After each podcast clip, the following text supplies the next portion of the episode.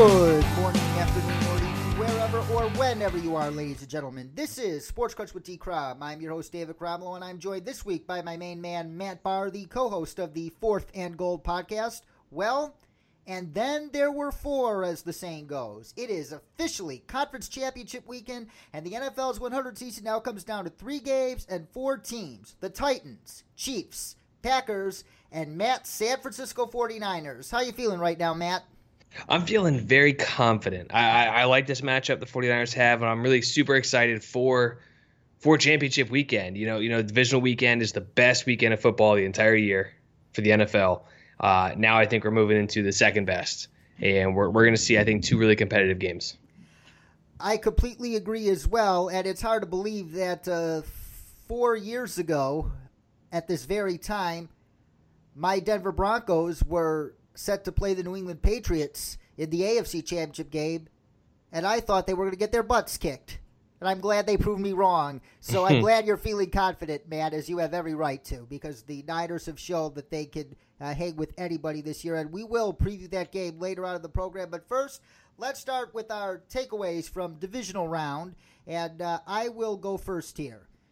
Bill O'Brien is squandering the Texans' championship potential with Deshaun Watson, and he must be fired now.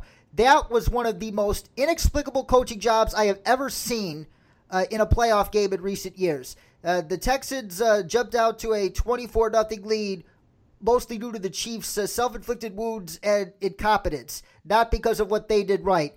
And Bill O'Brien, he said before the game that first 1 to 50 wins, we have to keep our foot on the gas. Well, you're up 21 0. You are inside the red zone. You got a fourth and one, and you decided to kick a field goal because you can't figure out what play to call? Are you kidding me?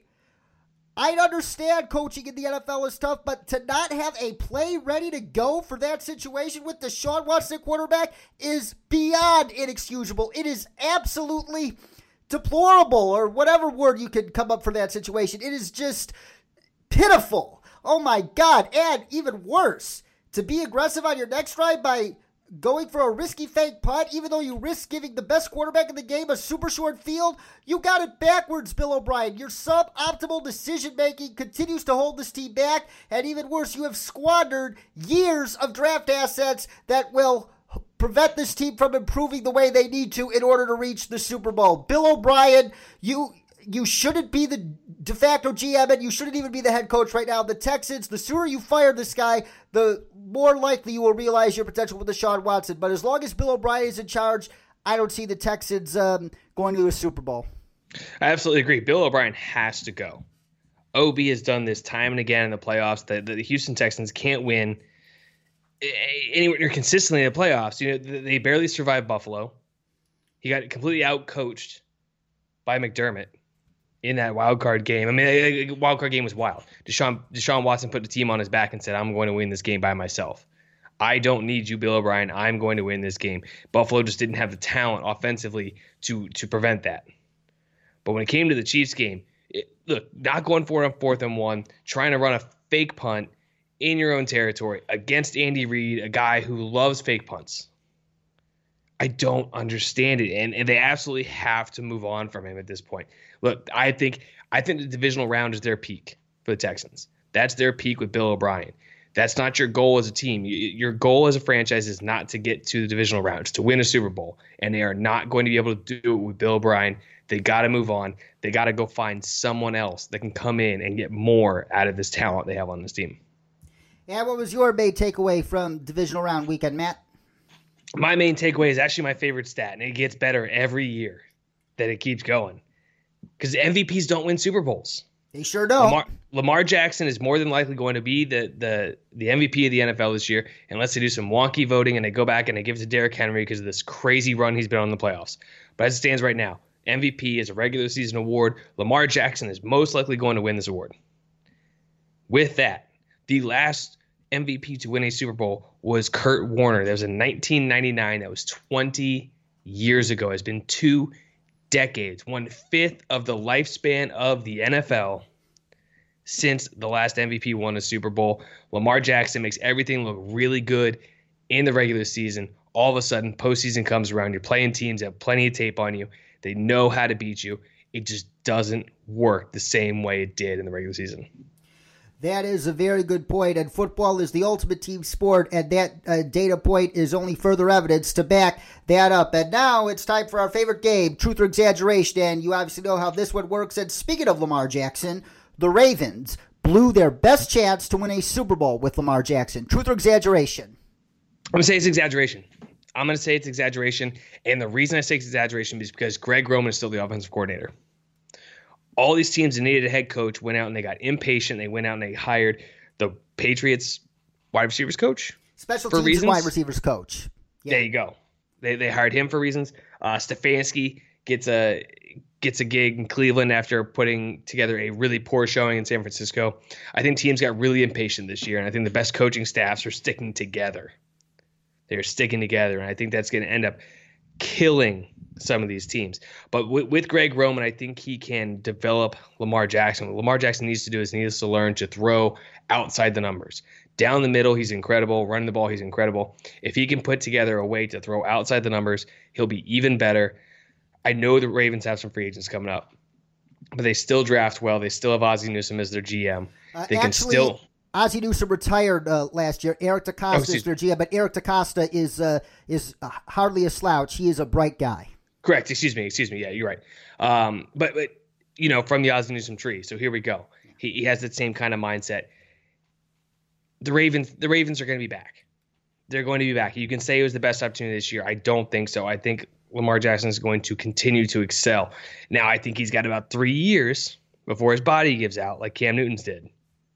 So I think that window is going to close rather quickly, but I don't think this was their best chance. I think getting matched up with the Titans in the divisional round was actually a really tough matchup, and that proved to be the to be the case. Ooh, that's an interesting take there. And today it was reported by Adam Schefter that uh, Drew Rosenhaus, uh, NFL super agent, uh, said that he has terminated his relationship with uh, Antonio Brown at this moment until Antonio Brown seeks outside help for his uh, mental demons. So Truth or exaggeration? If Antonio Brown doesn't seek the right help fast, he will never play another down in the National Football League. Absolute truth. I that's the absolute truth. Uh, teams have been avoiding him like the plague, and for good reason. He, you know, he goes down to the Saints, and they ask him to not post the stuff on social media, and he's got an Instagram story up 30 seconds later. Uh, he doesn't have the help, and I think I, I, I don't know if it all comes back down to that hit from Vontaze Burfict in in the playoffs against the Bengals. What was it? Four years ago. Yep. Since then, he's been a little bit more and more and more erratic. I think he needs help. I really hope he gets it. Um, but as, as, my friend said, if Drew ha- if Drew Rosenhaus is moving on from you, you really have to reevaluate how you're doing things. Yeah, because very few people are more loyal than Drew Rosenhaus is to his clients. Absolutely, absolutely, and he will stick by guys, thick, thin, whatever it is. As long as he sees dollar signs in them, he's going to stick with them. So if Drew Rosenhaus is saying nope, I really think that AB is on the out and out right now. Yep, that speaks volume. And we go to the New York Giants right now. You mentioned their hiring of a former Patriots special teams uh, coach Joe Judge as their new head coach, but they're currently in the process of uh, filling their offensive coordinator position. So, truth or exaggeration, the Giants will stunt Daniel Jones' development if they hire Jason Garrett as offensive coordinator instead of retaining Mike Shula. This is tough. This is tough. I don't hate Jason Garrett as as as an offensive coordinator, but I'm going to say truth just because perception is reality. And the perception is that Jason Garrett can't do it. I think that's going to follow him around. I think those questions are going to be pestered to Daniel Jones over and over and over and over again. And it's going to be hammered into his head. And he's going to have this idea of who this coach is, is in his head. Jason Garrett can be a decent offensive coordinator. I, I, don't think he had the skills to be the head coach. I don't think he had the, the, the cojones to be the guy calling the shots. Um, but, you know, Wade, Wade Phillips was another guy like that. Wade Phillips, defensive genius, can't just can't, can't be a head coach. He doesn't have the mentality to do it. He doesn't have the, the the presence to do it. I just think it's too soon for Jason Garrett right now.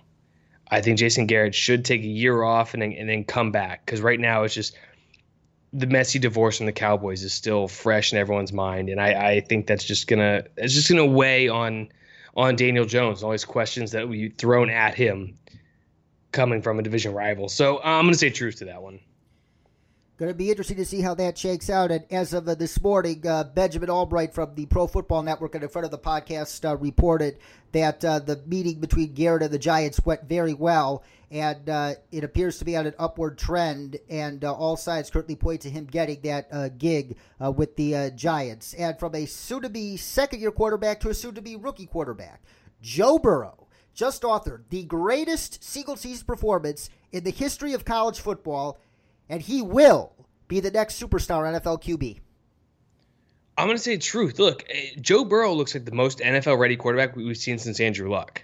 And if Andrew Luck's body didn't give out on him and he didn't continue to get hurt, we'd be having very different discussions in the NFL right now. That's how good Andrew Luck was. I think Joe Burrow possesses the arm skill, the arm talent, the the smarts. I, I question him going to Cincinnati. I hope they're able to hold on to AJ Green to partner with him. I'm not sure AJ Green wants to do that. I'm not sure he wants to learn with a rookie. I think he wants to go to a competitor at this point uh, to finish out his career because he spent his whole time in Cincinnati. If, if, they can get the right weapons around him and they can get even him even a modicum of, of protection, just a little bit, I think Joe Burrow can be that guy. And I think Cincinnati is going to parlay a really really bad season into their future. I'm a big fan of Joe Burrow, and I think he possesses all the skills to to excel at the next level. Oh, I think so as well. And uh, Daniel Jeremiah pointed this out uh, this week that Joe Burrow he isn't going to flash you with his uh, athletic skills, but his smarts, how he processes at an elite level, and his Russell Wilson esque accuracy and his his poise out of all things. This guy has the face of a franchise quarterback and the mind and the heart of a franchise quarterback as well. And I think he has what it takes to succeed in the NFL and cover up a lot of those warts in the Bengals organization. I can only hope that uh, Mike Brown, uh, as soon as Joe Burrow arrives there, gets himself out of football decisions as quickly as possible to set up both Joe Burrow and Zac Taylor to succeed. Yeah, absolutely. And another thing about Joe Burrow, completely overlooked at this. Joe Burrow smoking that cigar, right? Sitting on the chair. Everybody's gonna oh, go, that's cool. That's a good look. Take it easy on that cigar, boy. it looked like he'd never smoked a cigar in his entire life. So I think that's a good thing. He had no idea what he was doing. It looked like he inhaled a little bit. He kind of coughed it up. He didn't know what he was doing. So it's good. He doesn't smoke cigars on a regular basis. So I'm actually I, that that made me feel even more confident in the kid. He doesn't know how to smoke a cigar. So so so Joe Burrow, I think he is going to be the next Andrew Luck. Hopefully his body stays together better. Amen, amen, amen. And we go to the team your 49ers just vanquished the Minnesota Vikings. And with a looming salary cap crunch, uh, they are only projected to have $7 million in cap space uh, headed into 2020. And it likely means they're going to have to say goodbye to a lot of key stalwarts in uh, Everson Griffen, who obviously has reached a clause in his contract that will make him eligible for free agency. Um, Xavier Rhodes, perhaps Harrison Smith. So, with that looming cap crunch, the Minnesota Vikings Super Bowl window might have already closed with Saturday's loss to the Niners. I think the Minnesota Vikings Super Bowl window closed when they signed Kirk Cousins to a guaranteed contract. I think it absolutely closed right then and there. Uh, Mike Zimmer's defense, fantastic. They they do a really good job. Kirk Cousins, he's won exactly one big game in his career, and it came against the Saints. I'm not sure what anybody thought that that was going to change just based on that one game against the Saints. And everyone to point, well, his numbers are good. His numbers are good. His numbers are good. That's fine. Your your numbers need to be good against good teams. What you also need to do is come out with wins. And when it comes down to crunch time, Kirk Cousins can't make the throws. He wasn't able to make the throws on Saturday against the 49ers. I, I, I never thought they had a Super Bowl window. I, I, I truly, honestly didn't believe they ever had one just because of who they got in quarterback. I am much higher on Kirk Cousins than you are, but I actually agree. Uh, as good as Kirk Cousins is, he's much better than most people give him credit for, in my opinion. I think he's been a top 10 quarterback in the NFL for the past uh, four or five years or so.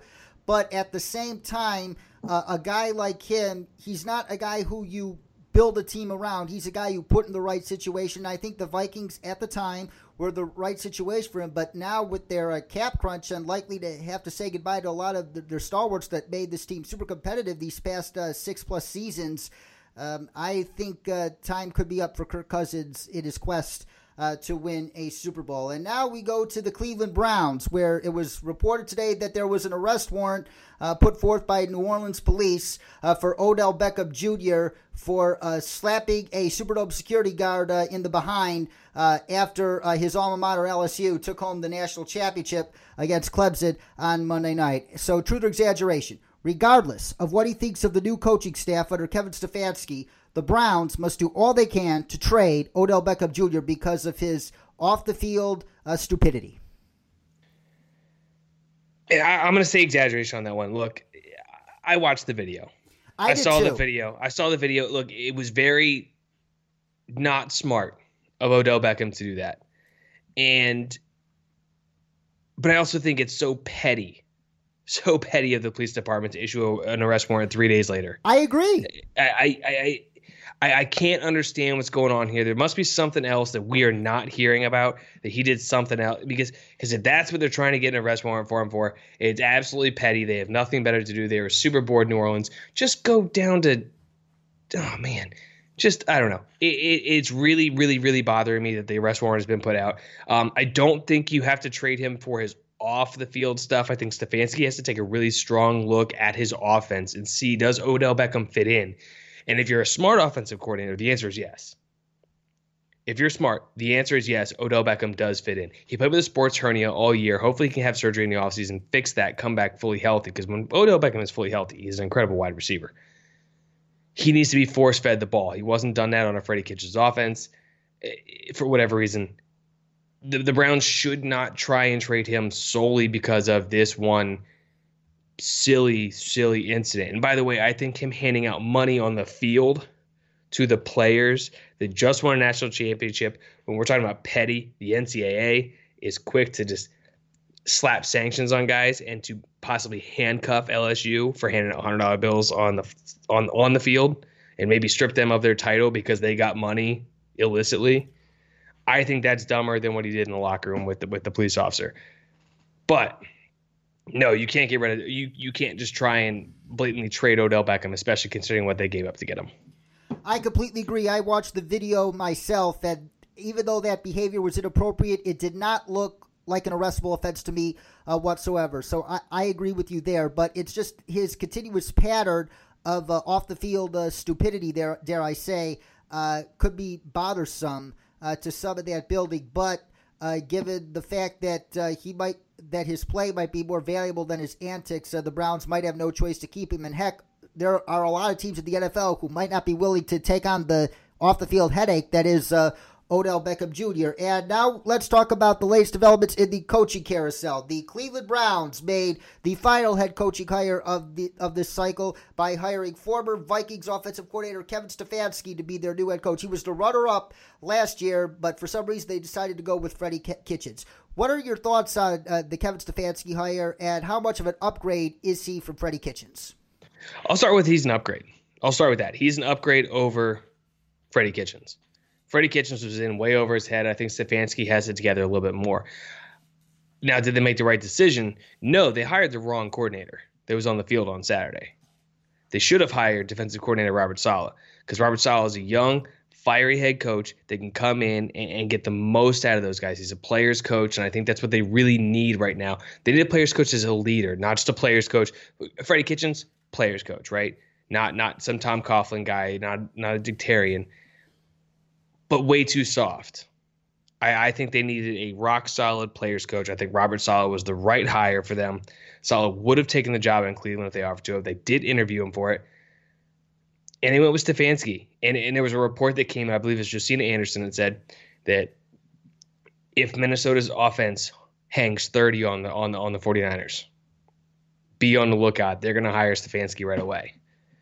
Well, they hung 10 points on the 49ers. One came on one, 41, 41 of those yards came on one play. And they got a field goal off an interception. Other than that, the offense couldn't do anything. Luckily for the Browns, they don't play the 49ers for another four years. But I think they hired the wrong coordinator. I think Robert Saleh would have been the right hire. But again, like I said, these teams got impatient and they wanted to get their guy and they wanted to get their guy right away.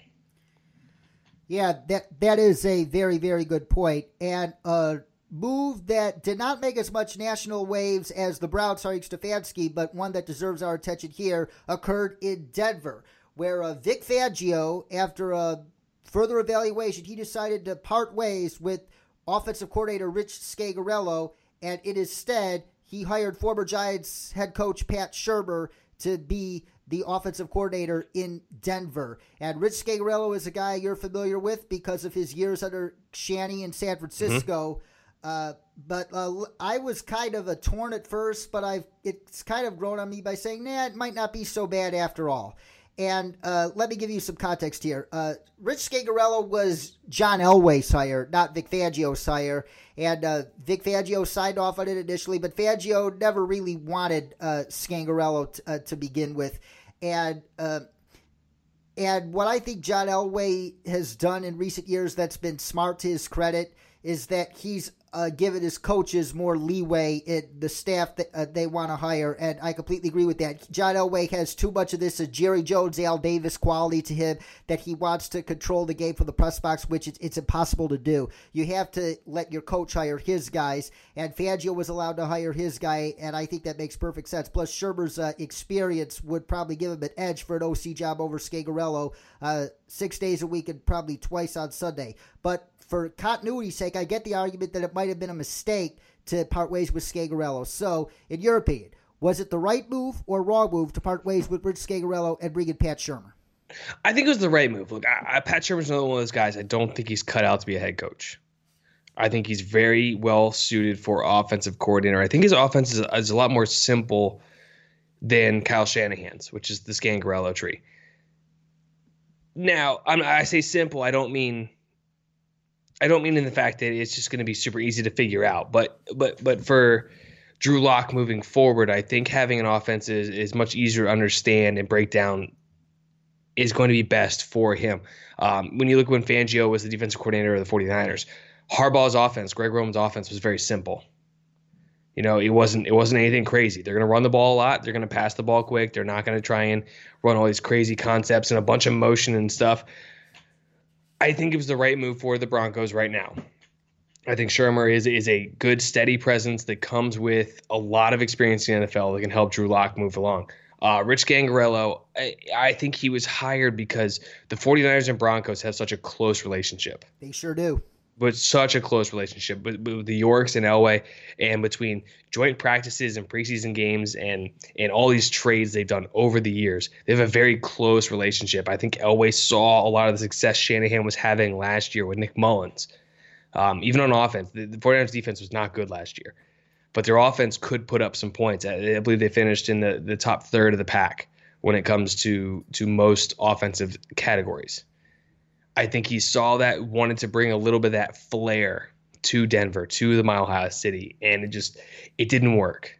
And I think Fangio saw that, saw that it was a little too complex, decided to to kind of simple it down, but still make it effective. And I think Shurmur can be that guy for Denver. So I think it's a good hire right now. I think it's a good hire right now. I think later on they're going to move on to something a little bit, you know, a, a little bit deeper than than than Pat Shurmur. But for right now, and Drew Lock and his development and Fangio's staff, I think that was the right move.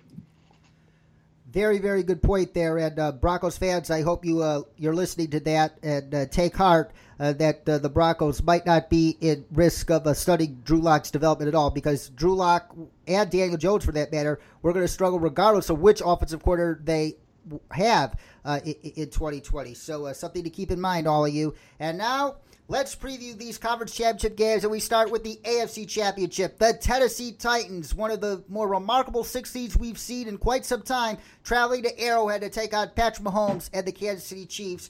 And the biggest headline for me about this game is Chris Jones, arguably the best defensive player on the Kansas City Chiefs, a guy who will likely be getting the franchise tag uh, in March before he signs a long term deal there. Uh, he doesn't look like he's going to play this week and going up against Derrick Henry, who is playing at an MVP level right now, um, that could pose major problems for the Chiefs. So if Chris Jones doesn't play, how much does that increase the likelihood of a Titans upset in your view? I, I, I don't want to say it increases it a ton, but it does increase it. Um, now I know it was on here last week with you, but I was talking about last week, and I said that the way to beat the Ravens is to shorten the game and keep the ball out of Lamar Jackson's hands. Well, guess what? The Chiefs are the exact same way. If, if the Titans can run the ball consistently and consistently and get five, six, seven yards, four yards, three, whatever it is, just keep moving the chains and, and, and shorten the game. Just really shorten the game. They're in a lot better position than trying to get in a shootout with the Chiefs. So if Chris Jones doesn't play now, he's not a spectacular run defender. He's a, he's a much better pass rusher than he is run defender. If he's not able to go, if he's not able to go, I think the Chiefs are in a little bit of trouble. Not a lot of trouble, but a little bit of trouble. Oh, that's a very interesting scouting report, and the fact that uh, he uh, is not the best against the run. Uh, the Chiefs uh, could be having their best guys to stop it at that department with uh, Khalen Saunders, their uh, rookie from Western Illinois, and who else do they have have on that defensive line? I, I, I kind of I still forget amazingly. Well, no, Frank Clark is an edge rusher, but I think they probably got better bodies to stop the run um, in this game if Chris Jones doesn't play. It, that may be true, but Chris Jones is still the most talented. He sure and, is. And, and, when it comes down to guys that are just straight up best at stopping the run or pass or rushing the passer, um, when you, when you look at stuff like uh, draw plays, if they think it's going to be a pass, Chris Jones has the pass rush moves to get through the line to. Or, to, be, to present himself as a body, you know, Chris Jones can get past offensive linemen better than than these other guys behind him. He's just more effective as a pass rusher than he is as a run stopper. Oh, most certainly, and I definitely see the Titans uh, having to go to their play action game a little bit more often uh, this game compared to the the uh, wild card round and the divisional round. So uh, Ryan Tannehill taking some shots to, to AJ Brown. Uh, the Chiefs will definitely be missing Chris Jones in that department. Oh, absolutely, absolutely. And now, can the Titans pass the ball? Because we've seen two straight games where, uh, where you know Ryan Tannehill has thrown for less than 100 yards. Um, they're, they're feeding the beast. They're just feeding it to Derrick Henry. I, I don't know if they can. And I think that's going to be a big question mark for the Titans. Can they come out and actually throw the ball when everyone expects them to just turn around and hand it off the whole game? Well, a little word of caution here. There were only two teams in NFL history that passed for fewer than 100 yards in two playoff games. One of them, the 1972 Miami Dolphins. And both of those teams won the Super Bowl. So just something for you to keep in mind, Matt, and everybody at home. And now let's talk about the Titans' game plan on defense. And regardless of how long they possess the ball on offense, Patrick Mahomes has proven to be super, super, super efficient every time he touches the ball. So uh, the Titans, uh, they obviously uh, crowded the line of scrimmage to take away the run for Baltimore and force Lamar Jackson to throw uh, most of the last weekend, and, and it worked. But they might have to do the reverse this week. So, do you see Mike Vrabel having a Belichick game plan on defense to contain the Chiefs' offense, say like dropping eight or nine guys in coverage and conceding the run? I mean, I think that's the best way to go about it, right? Tyreek Hill just came out this week and said, "You can't guard our pass catchers. You can't do it with between him, Mecole Hardman. That's extreme amounts of speed on the outside. Sammy Watkins, a, a very he's an enigma you don't know what you're going to get out of Sammy Watkins in any week. Is it going to be? He's very boomer bust. But the consistent guy is Travis Kelce, right? Linebacker or excuse me, tight end extraordinaire. Yeah. Second best tight end in football next to George Kittle. I, I think he's. I think you have to almost allow them to run the ball and just try and, and, and just limit Patrick Mahomes, limit the big plays. Don't let them get big 50 yard scoring plays and just keep everything in front of you. And it's exactly what you have to do to beat the Chiefs because again, that will elongate the game. Excuse me, it'll shorten the game. It'll shorten the game, right? It'll elongate their drives. So it's the fewer times they, they possess the football. Elongate their drives, it will shorten the game. And with your running game, I think that's what you really have to try and do as Tennessee Titans. Yeah, like uh, the only way to stop that passing game, you, you, you can't stop it one on one. You can only contain it, and the best way to contain it is to like drop most of your guys in coverage and, and concede and force the Chiefs to beat you with their weakest link, which is the running game. And uh, and it requires bold thinking to beat a team like the Chiefs. Said that might have to be the plan Mike Vrabel comes up with uh, for that Tennessee Titans defense. And now let's talk about some of the key matchups to watch. One of the key matchups I'm watching uh, is that Titans defensive line, one of the most underrated units in all of football. You got mm-hmm. Jurrell Casey, who has been uh, snubbed for years. This guy has been a stalwart for eons right now, and you got their amazing rookie Jeffrey Simmons, who is going to be an all-pro player within the next two to three years. I, I just feel it. And Daquan Jones, a, a, another criminally underrated player. Those three guys just keep that linebacking corps super, super clean. And going up against that Chiefs uh, interior offensive line, which is not a strong point of that offense, uh, if they definitely force the Chiefs to run the ball, that'll be very interesting to watch. And I think you hit it on the nose right there. You said that that front four for Tennessee can get pressure and they can stop the run and they can do everything they need to do to and they can drop seven. That is what made that's what's made I know we're gonna get to San Francisco here in a minute. That's what's made San Francisco so successful all years. They can rush four and get all that pressure and then drop the other seven. And everything else becomes so much easier when you drop seven and you don't have to blitz five, six guys and send extra players. And then, then all of a sudden you look at one on one matchups. I, I, that's gonna that's huge key. I'm giving the advantage actually, and this one's to Tennessee. I think their front four is going to be able to get just enough pressure, just enough to keep Patrick Mahomes a little bit out of it, a little bit out of it. Now I say I give it an advantage, but it's still Patrick Mahomes. He's still going to escape the pocket, and he's still going to make some crazy plays.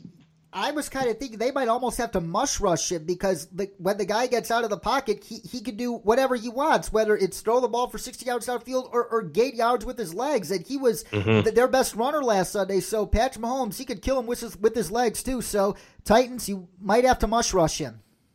Yeah, I, I would be very surprised if they didn't at least mush rush one player a play, right? Mm-hmm. So at least one guy that's kind of just coming in and just kind of floating there and watching Patrick Mahomes inspire him a little bit and then moving with him.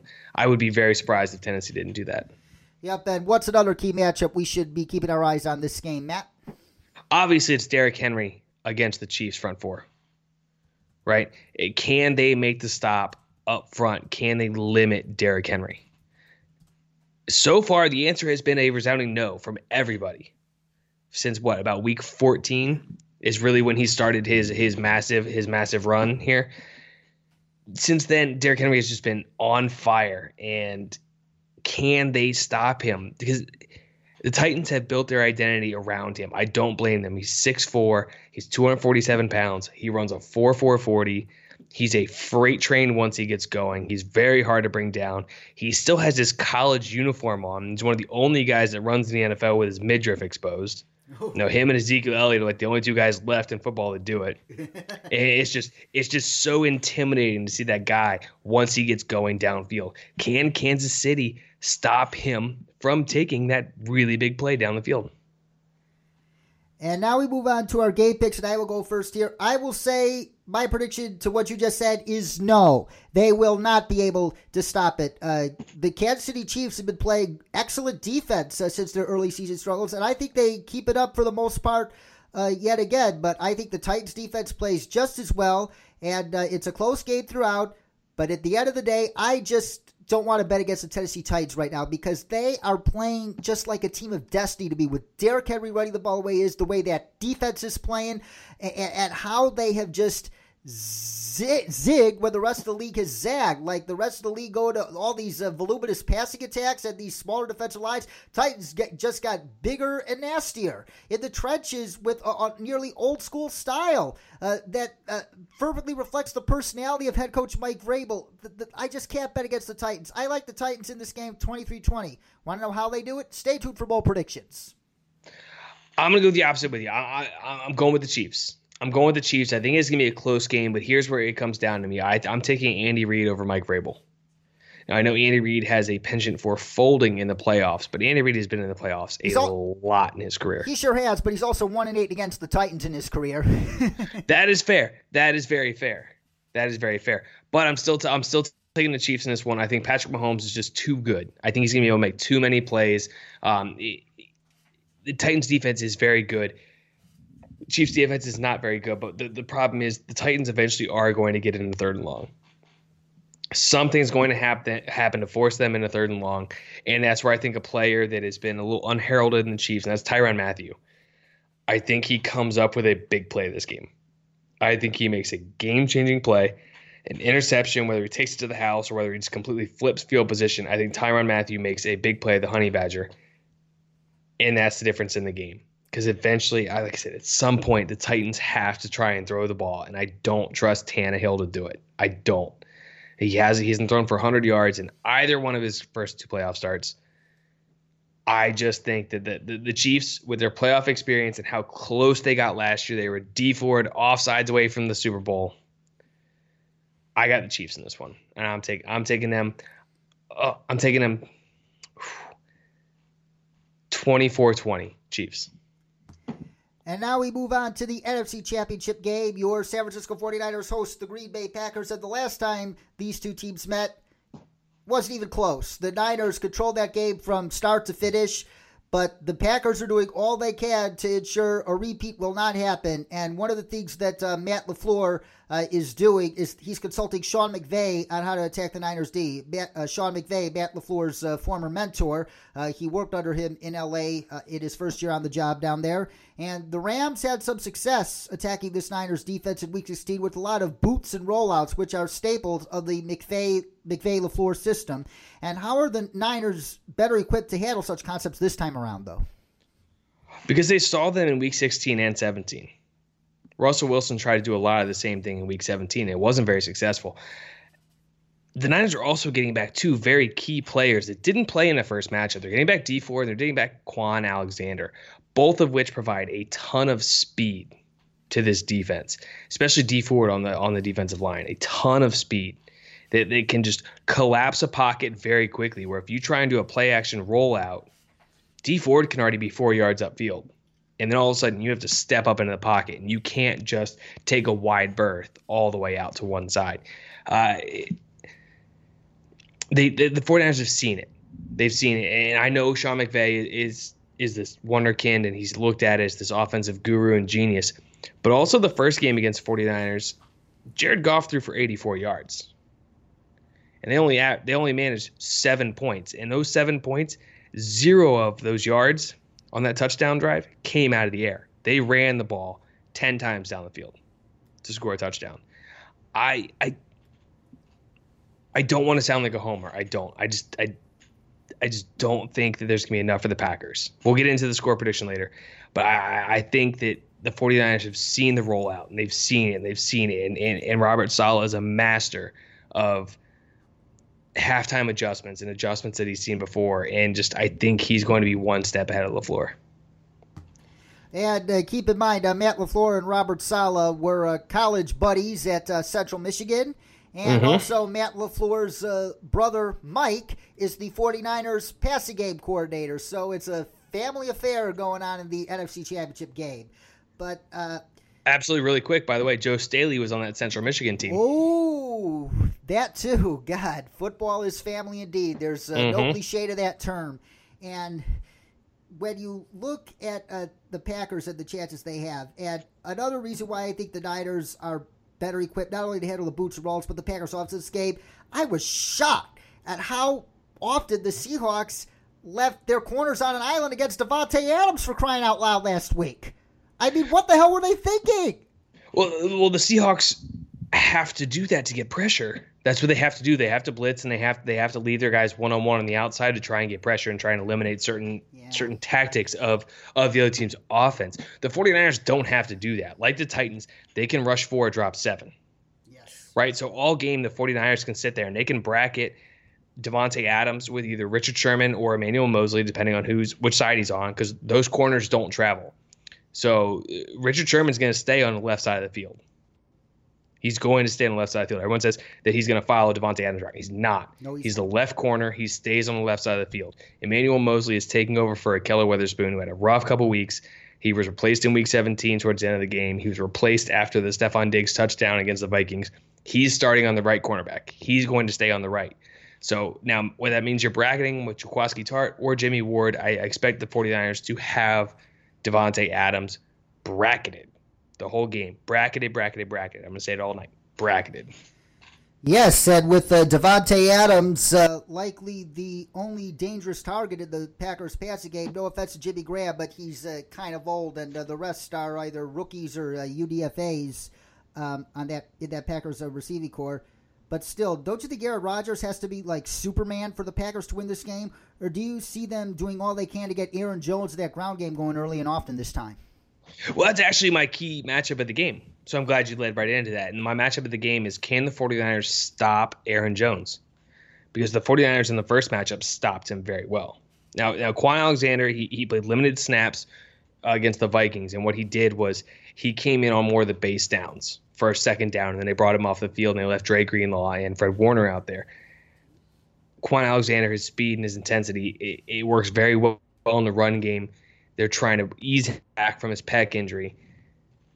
Can he limit what they do in the run game? I think this is where Earl Mitchell, a random name you probably haven't heard all year. Earl Mitchell, cut by the 49ers in the offseason, oh, yeah. has been brought back in to be the nose tackle. Uh, the first matchup in week 12, the Packers really struggled against DJ Jones, who was the 49ers nose tackle at the time. He's since gone on IR. Earl Mitchell can be that guy. They have to contain Aaron Jones. Aaron Jones versus the 49ers front seven is a huge matchup. It's a huge matchup. In order for the Packers to have a chance this game, they have to stay ahead of the sticks. They have to stay ahead of the sticks because if they get in the third and long and they let those pass rushers just pin their ears back, they are in big, big trouble. Oh, they definitely are. But another way I can see them using Aaron Jones is uh, those uh, getting some quick passes to him in the short passing game, which is an extension of the running game. So should, we should expect that as well, shouldn't we? Absolutely, but again, that's where I think the Dre Greenlaw, Fred Warner, Kwon Alexander, talking about three of the fastest linebackers Absolutely. in the league. They're all three quality coverage linebackers, and we saw the Vikings try to do that last week. They tried to get Dalvin Cook involved in the passing game. It didn't work. Dalvin Cook had I can't remember how many touches for how many yards. I know he had nine rushes for 18 yards. He had, I think, he had six catches for a total of like nine yards. I mean, the, the 49ers just bottled that game up because they're expecting them to try and use that as an extension of the running game, and are not going to let it happen.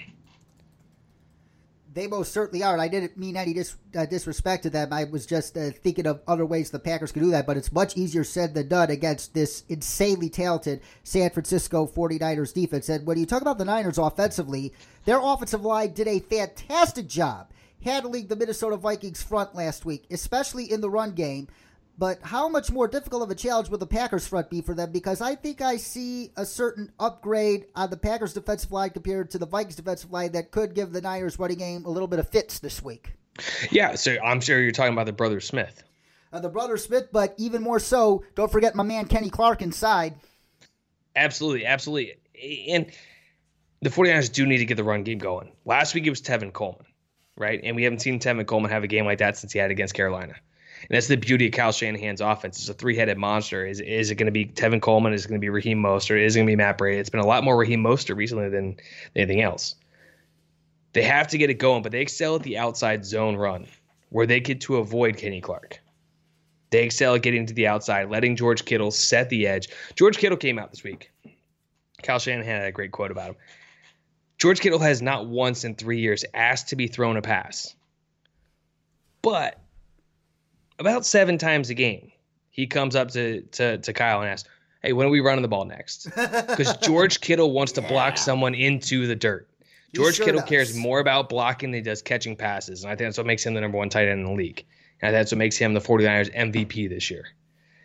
They, they get the outside game going, and I think the offensive line has been playing at an extremely high level since Joe Staley and Mike McGlinchey both came back and started to get healthy, and they're playing extremely high level. If they can seal the edge and let these speed backs and Mostert, Coleman, Breida get to the outside, that's where they're going to find their success. Yes, but in the passing game, uh, Kenny Clark is going to be difficult for uh, my man Ben Garland to handle, and I was very impressed with how my man Ben Garland played last week. Uh, he's a guy I just. It, it's impossible not to root for him. I loved him when he was with the Broncos. He's a great uh, leader of the community and a true American patriot. He serves in the Air Force uh, during the offseason, and he has done a very admirable job uh, filling one of the most important positions in the Kyle Shanahan offense, the center position, uh, filling Weston Richburg's shoes since uh, Weston Richburg uh, went out for the rest of the season. But uh, I think Kenny Clark is going to be a bit more difficult of a matchup uh, for him uh, than Linval Joseph was because uh, Kenny Clark is a much better pass rusher uh, than Linval Joseph, and where Ben still struggles, it's in the passing game and pass protection. It is, but he's also flanked by Mike Person and Laken Tomlinson. Now, three of them work very well together. Yes. What the Vikings did a lot last week is they tried to they tried to flip things around, right? They they they bumped Danielle Hunter and Everson Griffen in on the inside on multiple pass rushes because they were just Saints. trying to attack the weak part, quote unquote, of the 49ers offensive yep. line and there's a couple there's a couple videos gifts whatever you want to call them of these pass rushes and to watch these three guys work in unison person tomlinson and garland it's very very beautiful to see i mean there's one clip where joe staley just stands there kittle handles the end McGlinchey handles the other end on the other side, and then Everson Griffen and and Danielle Hunter can't do anything against the three on the interior. And Staley's just like, oh, I guess I had nothing to do. I'm gonna kind of hang out and that's an incredible thing you can do if you have if you're blocking so well that your your your stalwart left tackle can just stand there like, eh, this is cool, this is fun, guys. Oh God, I'm definitely gonna have to watch more of those uh, in the next few days as I prepare to watch this uh, NFC Championship game. But uh, you're right. They, for the most part, they did a fantastic job uh, keeping Jimmy G clean. Outside of uh, uh, just a couple plays, uh, Jimmy was able to make the throws he needed to make last week to keep those uh, those chains moving. And uh, now let's go to our game picks. you go first this time. I think I kind of know where you're leaning towards. I did, and like I told you, I wrapped up recording the Fourth and Goal podcast right before we got on here. Um, so I'm not going to change a thing from that. I got 31 4, excuse me, 31 17. 31 17. I got the 49ers winning this one. Um, I, I, just think where the, the 49ers' strengths are, they match up very well with the Packers' weaknesses, and where the Packers' strengths are, line up pretty well with the 49ers' strengths. So it, it's just, I, I think the 49ers have the overall advantage. They're at home. I think they've been able to block out all this noise. They've taken on the personality, their leaders, Sherman, Staley, Emmanuel Sanders. They're ready to rock and roll. I think they take this one. I think the 49ers end up winning this game too, but I think it's going to be a lot harder than many think it is. Uh, you just can, it's very hard to bet against uh, Aaron Rodgers. I expect Aaron Rodgers to give it his all because uh, he's 36 years old. His uh, prime has already ended, and uh, he's entering the twilight of his career and he is going to want to win the NFC Championship game in front of the team that he's still angry passed him over, the team he rooted for as a child. He is going to come out uh, motivated, and I expect Aaron Rodgers to give it all he has. But that said, I think the 49ers defense and that running game make just enough plays to eke out a 23 17 victory over the Packers. And now it's time for our bold predictions. Matt, what is your bold prediction for Conference Championship weekend? Oh, boy. My bold prediction man, my bold prediction is that the the 49ers defensive line is going to get seven sacks on Aaron Rodgers. I, I think that they're now back fully healthy. The the Packers offensive line, they are getting Bulaga back, who who went out after the ninth snap in the in the first game. I don't care. I really think this this this Niners D line is cooking with gas right now. I think they get seven sacks on Aaron Rodgers and just keep piling it on all game long.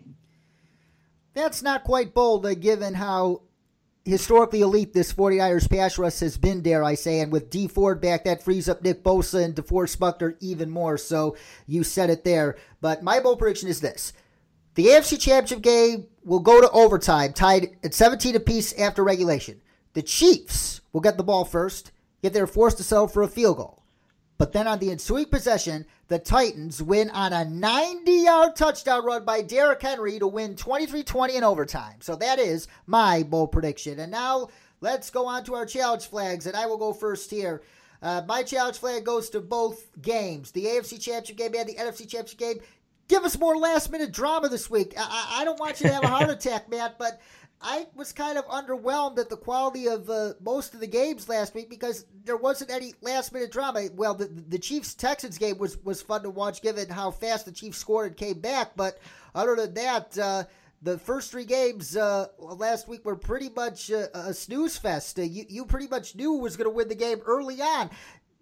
The, the playoffs thrive when it comes down to the final minute. So give us more last minute drama, please. Matt, what is your challenge flag? I'm throwing my challenge flag at Andy Reid. Shake that monkey off your back, win the big game, out coach Mike Vrabel, do your thing. I have faith in you, Andy. Look, at the White House, you're probably looking at a buffet of fast food. Just keep that in your mind this week, Andy, when you're going through your game planning, because that's what you want. That's the goal, the fast food buffet. Hamburgers, hamburgers, hamburgers, if you know what I mean. hamburgers. He, he, if you want to go to the White House, uh, you can bet President Trump's going to have a lot of hamburgers ready for Andy Reid and the Chiefs should they win the Super Bowl. And he is Matt Barr, ladies and gentlemen, the co host of the Fourth and Goal podcast, a must listen for 49ers fans and NFL fans alike. You can follow him on Twitter at Matt Barr underscore. Matt, thank you very much once again for joining us. And that's it for today here on Sports Crunch. But next week, I am thrilled to announce that for the third consecutive year, I'll be headed to Mobile, Alabama to cover the 2020 Reese's Senior Bowl. So stay tuned for interviews with prospects and beat reporters all week long as our 2020 NFL draft coverage heats up. But in the meantime, be sure to check out the episode archive as well as my blog at sportscrunch.com. And remember, that is crunch with a K. And if you enjoy these podcast episodes, please consider leaving us an iTunes review and donating to our Patreon at patreon.com slash sportscrunch so we can improve our iTunes ranking and afford to produce even more shows with awesome guests like Matt. You can also follow me on Instagram and Twitter at dcrom59. For Matt Barr, this is David Cronlow saying so long, and of course, stay awesome.